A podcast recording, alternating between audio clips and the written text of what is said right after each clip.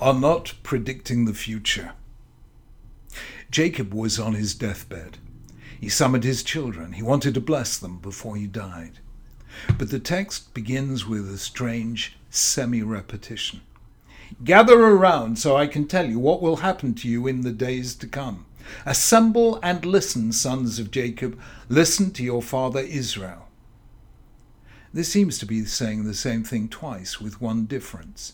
In the first sentence, there's a reference to what will happen to you in the days to come, literally, ba'acharita yamim, at the end of days. This is missing from the second sentence. Rashi, following the Gemara, says, Bikesh Yaakov legalotet aketz nitztalka mimenu shchina. Jacob wished to reveal what would happen in the future, but the divine presence was removed from him. He tried to foresee the future, but found he could not. This is no minor detail. It's a fundamental feature of Jewish spirituality. We believe that we cannot predict the future when it comes to human beings because we make the future by our choices. The script has not yet been written, the future is radically open.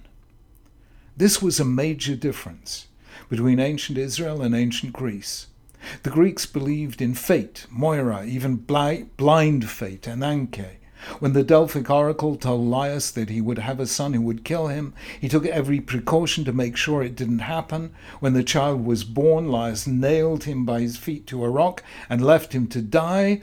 A passing shepherd found and saved him, and he was eventually raised by the king and queen of Corinth. Because his feet were permanently misshapen, he came to be known as Oedipus, the swollen footed. The rest of the story is well known. Everything the oracle foresaw happened, and every act designed to avoid it actually helped bring it about. Once the oracle has been spoken and fate has been sealed, all attempts to avoid it are in vain. This cluster of ideas lies at the heart of one of the great Greek contributions to civilization, namely tragedy. Astonishingly, given the many centuries of Jewish suffering, Biblical Hebrew has no word for tragedy. The word ason means a mishap, a disaster, a calamity, but not a tragedy in the classic sense. A tragedy is a drama with a sad outcome, involving a hero destined to experience downfall or destruction through a character flaw or a conflict with an overpowering force such as fate. Judaism has no word for it, this because we don't believe in fate as something blind, inevitable, and inexorable. We are free. We can choose. Or as Isaac Bashevis Singer put it, we must be free. We have no choice.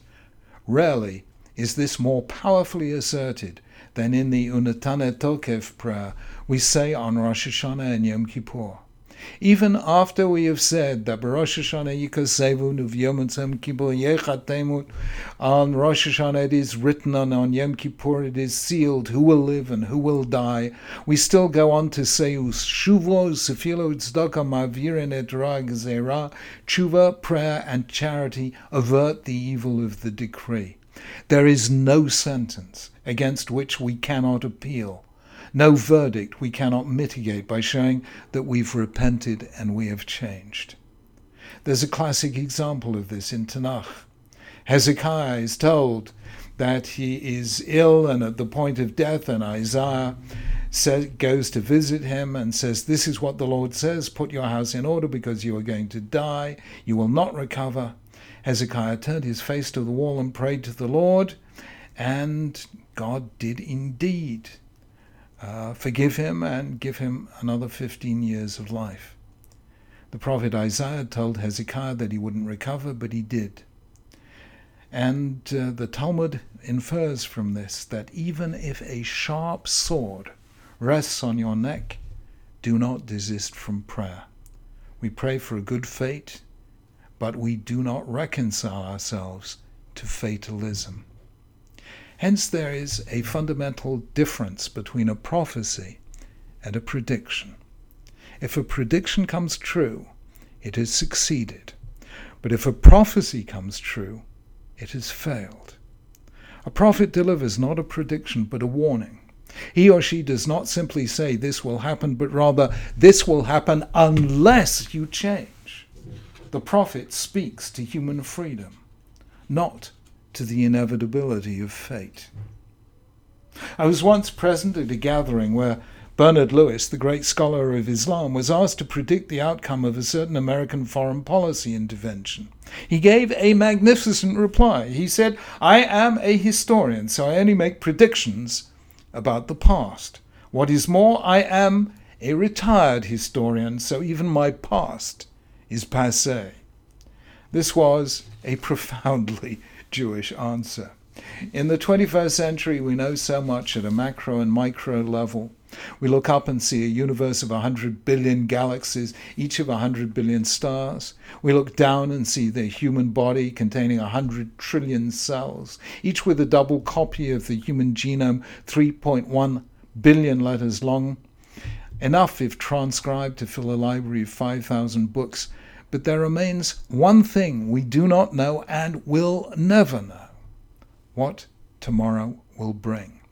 The past, says LP, said L.P. Hartley, is a foreign country, but the future is an undiscovered one. That is why predictions so often fail. That is the essential difference between nature and human nature. The ancient Mesopotamians could make accurate predictions about the movement of the planets. Yet even today, despite brain scans and neuroscience, we are still not able to predict what people will do. Often they take us by surprise. The reason is that we are free. We choose, we make mistakes, we learn, we change, we grow. The failure at school becomes the winner of a Nobel Prize. The leader who disappointed suddenly shows courage and wisdom in a crisis. The driven businessman has an intimation of mortality and de- decides to devote the rest of his life to helping the poor. Some of the most successful people I ever met were written off by their teachers at school and told they would never amount to anything. We constantly defy predictions.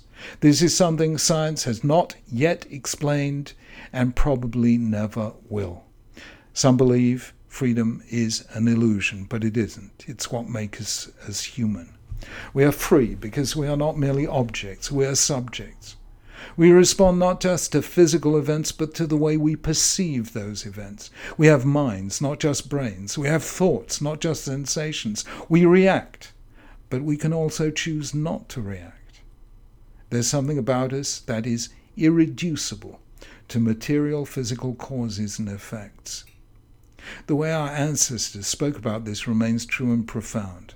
We are free because God is free and He made us in His image.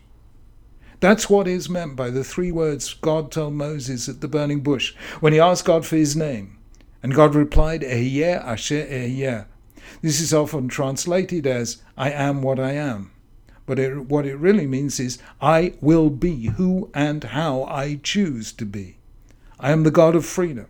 I cannot be predicted. Note that God says this at the start of Moses' mission to lead a people from slavery to freedom. He wanted the Israelites to become living testimony to the power of freedom. Do not believe that the future is written. It isn't. There is no fate we cannot change, no prediction we cannot defy.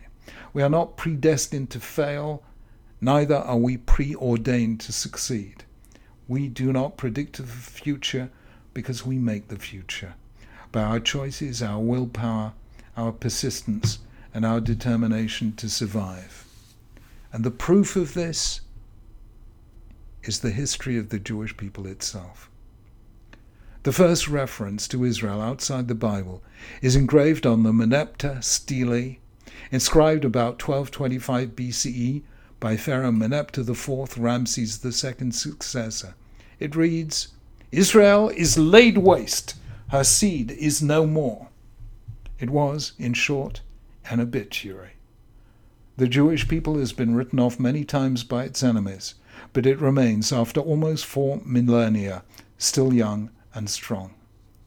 That is why, when Jacob wanted to tell his children what would happen to them in the future, The divine spirit was taken away from him. Our children continue to surprise us as we continue to surprise others. Made in the image of God, we are free. Sustained by the blessings of God, we can become greater than anyone, even ourselves, could foresee.